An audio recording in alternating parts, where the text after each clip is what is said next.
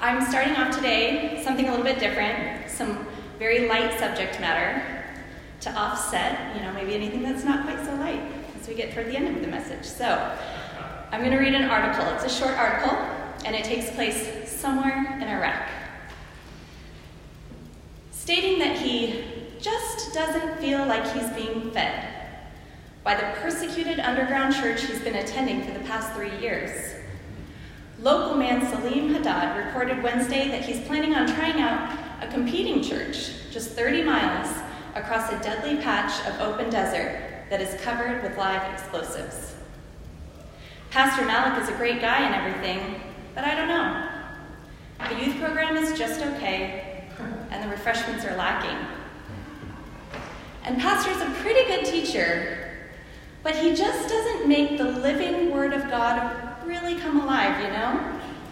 Haddad told reporters through an encoded message for fear of giving away the location of the church, which could result in the further persecution or martyrdom of his brothers and sisters in Christ. I heard about another Christian church about eight hours from here by foot, on the other side of the passage of certain death, he added. I think the family and I are going to go check it out. Haddad described his family's wish list for a church as including topical, relevant preaching, contemporary music, feeling like they can really get connected, and a casual, laid back atmosphere that's warm and inviting, despite having to sneak into the building at night for fear of capture and slaughter by the Muslim authorities. We love Pastor Malik, and we wish him all the best, but I feel like it's God's will for us to go church shopping. Haddad said this as he and his family began preparations for their dangerous journey across the mine laden desert. We really hope this new church has the vibe we're looking for. So, if you hadn't already guessed, that wonderful story was published by the Babylon Bee back in 2016. The Babylon Bee being, of course, the most insightful and truthful news source out there right now. And the fact that it's entirely satire won't change my mind on this. Satire, in my opinion, is one of the greatest literary tools of all time. You see, by nature, we as humans are not super amenable to criticism. We like to think we're right all the time, which is crazy luck because it means that so many other people have to be wrong all the time. We bristle when someone, even someone we love and trust, tries to gently and lovingly correct us. And if we bristle at that, we downright go on a warpath if someone we don't know tries to point out our errors. But satire, cleverly, is not about us, at least not directly. It's humorous, and at first glance seems to be highlighting the error in others, which we are very happy to notice. But if we give it honest reflection, we're able to see our own shortcomings more clearly. It's like taking medicine with a spoonful of sugar. So I have an admission to make this week. My passages were picked for me. This next weekend, I'll be participating in a Bible teaching workshop over at Hinson, and these are my assigned passages. So it's kind of like a two birds, one stone, you know, type of thing. But as I started working through the passages, I thought, this is actually really great. This is perfect for us. Paul's words here are a great reminder to me and to all of us here at InTown as we move slowly and thoughtfully into discussions about where we belong as a congregation. A reminder that what each of one of us has in this room, in Christ, together, that is, eternal fellowship with Him and with each other, because of our salvation, because of our salvation that was accomplished by his death and resurrection. And this is infinitely stronger and more superior than anything we disagree on.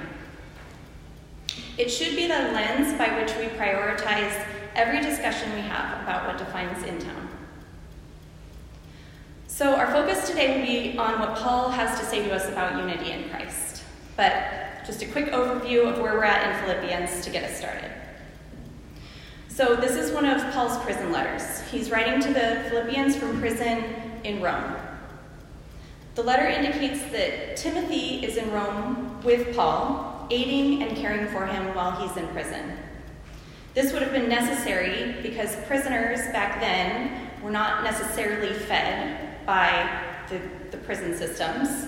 So they would have relied on friends, family, or charitable people, oftentimes Christians, to provide food and basic comfort, like blankets for them. The prison conditions would have been dark and filthy, poorly ventilated, maybe underground. There would have been a complete lack of privacy, as most prisoners were housed in common rooms. Maybe groups of prisoners were chained together. And yet, despite these seemingly overwhelming and depressing conditions, Philippians is a really joyful, happy letter. Paul writes some of the most encouraging, optimistic, and hopeful words to the church he planted. The themes touched on in this relatively short letter are Paul's affection for his readers, joy, the triune God, Christ's humility, justification by faith by grace through faith, the Christian life, Christian unity, Christian generosity, our, identifi- our identification with Christ, and perseverance. Paul covers a lot of ground in four chapters, which that's kind of what he typically does. Philippians is like a hall of fame for verses you probably didn't know you have memorized. Verses like, For me to live is Christ and to die is gain. Or our text, Rejoice in the Lord always. Again, I will say rejoice. Or the most famous, I can do all things through him who strengthens me, which, contrary to popular belief, is not about winning the Super Bowl or being super successful at your job. These verses are all the more impactful, though, knowing that they were written from the prison conditions Paul was experiencing. So our passage begins Only let your manner of life be worthy of the gospel of Christ, so that whether I come and see you or am absent, I may hear that you are standing firm in one spirit, with one mind, striving side by side for the faith of the gospel. I also like what the King James Version says. It says, Let your conversation be as it becometh the gospel of Christ. Paul says this within the context of Christian unity. There's something that binds all of us together that takes precedence over everything else. Paul tells the Philippians that the way they think and act toward each other is a direct reflection of who they worship to the outside world. And this is true for us, of course, too. The way we act every day, online or in real person, the way we treat others, and the way we treat and speak with and about our fellow Christians, which sometimes the hardest should always be in a manner that positively and truthfully reflects the God whom we worship. We're not just nice and polite or loving and truthful for the sake of some vague morality or so, or so that people like us. But because when we behave in a manner that glorifies God, we are also modeling the goodness and truth of God to those who are watching us.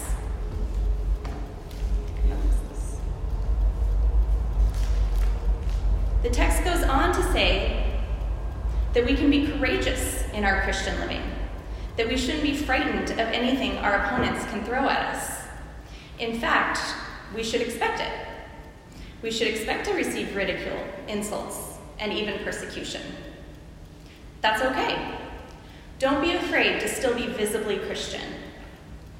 I like how Paul wrote, at, I mean, at least when he was writing in the English Standard Version. for it has been granted to you that for the sake of Christ you should not only believe in him but suffer for his sake. For his sake. To grant someone something, one online dictionary says, is to give someone something often as an award. Do we remember to think about our suffering in the Lord as an award? Paul certainly did. James also tells us to count it all joy my brothers, when you meet trials of various kinds, for you know that the testing of your faith produces steadfastness. When Paul talks about his contentment and joy in the Lord, regardless of his circumstances, this is actually what he means when he says that he can do all things because he has the strength of Christ in him. Paul tells the church at Philippi that their unity, their oneness of mind, and their love for each other will complete his joy.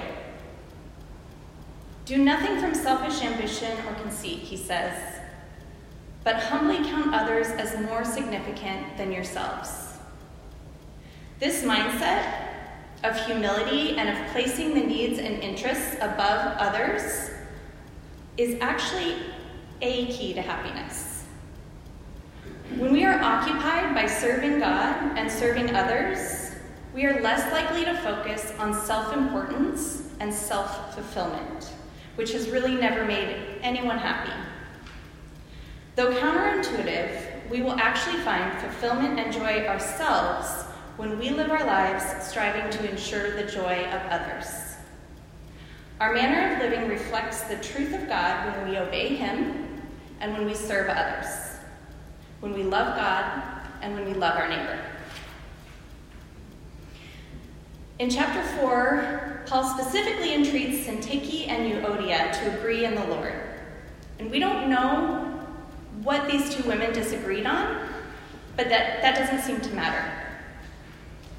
So, what does it mean to agree in the Lord? Does it mean that these women need to hash out whatever their disagreement is until one of them is persuaded over to the other side and admits she's wrong? Or does it mean that they need to kind of just passively agree to disagree? The answer, of course, is no to both of those situations. We are not actually called to agree to disagree. I know that sometimes seems like the easy answer. But to be honest, it's really not that hard to do. How hard is it to just ignore a belief someone has and avoid any conversation about it? Can we really love someone if we won't even be bothered to understand why they hold to a certain belief? We're also not called to debate and debate until we're blue in the face, insisting that we're right and that others must surrender as we rise victorious, con- having conquered and laid waste to another theological debate. Every single one of us in this room is wrong on at least one thing, theologically speaking right? We can admit at least that much. So we need to leave room to listen to others with humility and be open to changing our mind if we find error in our thought. One of the calls of the Reformation was Ecclesia Reformata Semper Reformanda, which means the church reformed, always reforming. We can be reforming too. Not because the Word of God changes or reformed and, or reforms. It absolutely does not. But because as we are continually being sanctified by God, renewing our minds in Scripture, and growing in the knowledge and love of the Lord, we are always open to the truth of God's Word correcting our errors. And sometimes God uses other people to help us see our error. And we should be humble and grateful to God that He loves us so much that He corrects us when we're wrong. So then, finding our agreement in the Lord is something completely different than agreeing to disagree or fighting it out. And it's something that probably goes, well, let me say this it definitely goes against my conflict avoiding nature. It means that we lean into our differences with love. It means that because we love our brother or sister in the Lord with whom we disagree, we ourselves do the hard work of going back to the scripture and testing our beliefs against the Word of God. And we lovingly encourage our brother or sister to do the same. It's a commitment to discipleship. It does not mean neglecting or minimizing our high view of Scripture, of God's authoritative word, but that we thoughtfully, openly, and honestly have these important conversations with each other, striving for truth in love. After all, Proverbs does tell us that we are like iron sharpening iron when we challenge and edify one another in love. To agree in the Lord may not mean that we find complete agreement on any given secondary issue. But it does mean that we find our oneness in the Holy Spirit because of the person and work of Jesus Christ, which irrevocably binds us together with a bond that is stronger than anyone or anything else. Did you catch that I kind of parenthetically added the word secondary into mm-hmm. that last part? when Paul instructs us, instructs us to agree in the Lord, by definition, we cannot disagree with the Lord on who he is and what he has told us is definitive to being his follower. Now you might ask, what is essential? And what can we disagree on but still have agreement in the Lord? And those distinctions are not part of my message. not because I don't have really strong beliefs about them. I do, and I know all of you do too. And not because I'm afraid to speak with clarity on these issues. In fact, it's imperative that we do. And it's the most loving thing we can do. It's actually just because our congregation is not yet at the optimal size for a church split. I joke there because I have PTSD about church splits. Okay, all right. but I will say this I'll give you something. The essentials of the faith, those core beliefs that define Christianity, to where if we depart from them, we've moved outside of orthodoxy and have put our salvation at risk, they're both more and less than we'd sometimes like to admit to.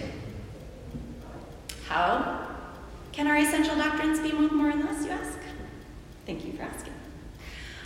Well, it's because of us. It's because we find both legalism and libertinism in our own hearts, don't we? We're a mixture.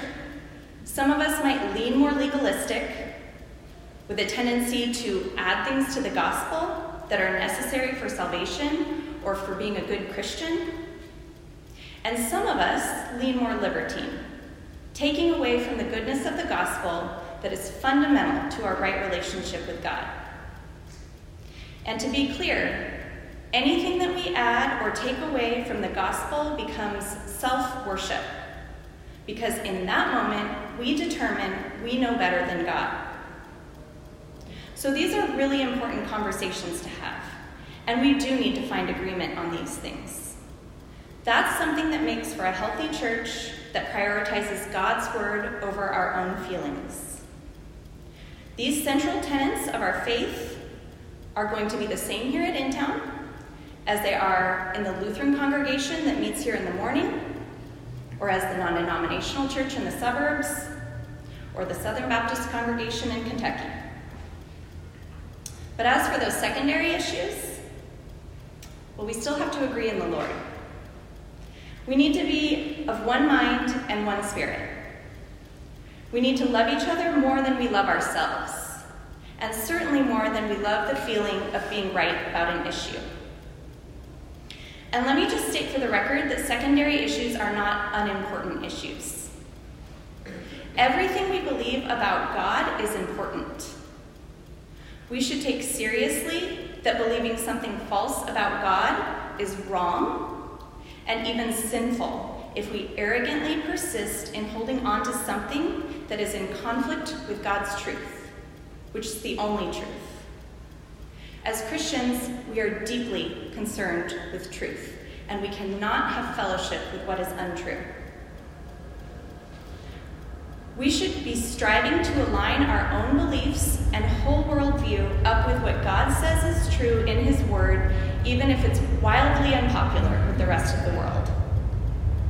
Secondary issues are important, but there is room to have family, family conversations about these points of doctrine. My belief about who should be baptized and when does not determine my relationship with Jesus but it is still important for me to desire to be truthful in what I believe. And I should be willing to outspokenly align myself as being of one mind and one spirit with all Christians all over the world regardless of whether they are Paedo or Credo Baptists, or their view of women in ministry, or their views of the gifts of the Spirit, or free will and predestination, or whatever it is. The person who has put his or her faith in the Jesus of the Bible is my brother or sister whom I'm, I am commanded to love because they are part of the bride of Christ. And how can I love Christ if I don't love his bride? If Christ loves that person, then so must I. And he does. Okay, so here's where it gets a little squirmy. The March 2nd question that went out in the InTown newsletter was What gets you excited about InTown's future and what makes you fearful? Though written differently, the answer, answers given conveyed that the fears and hopes of all of us are very similar.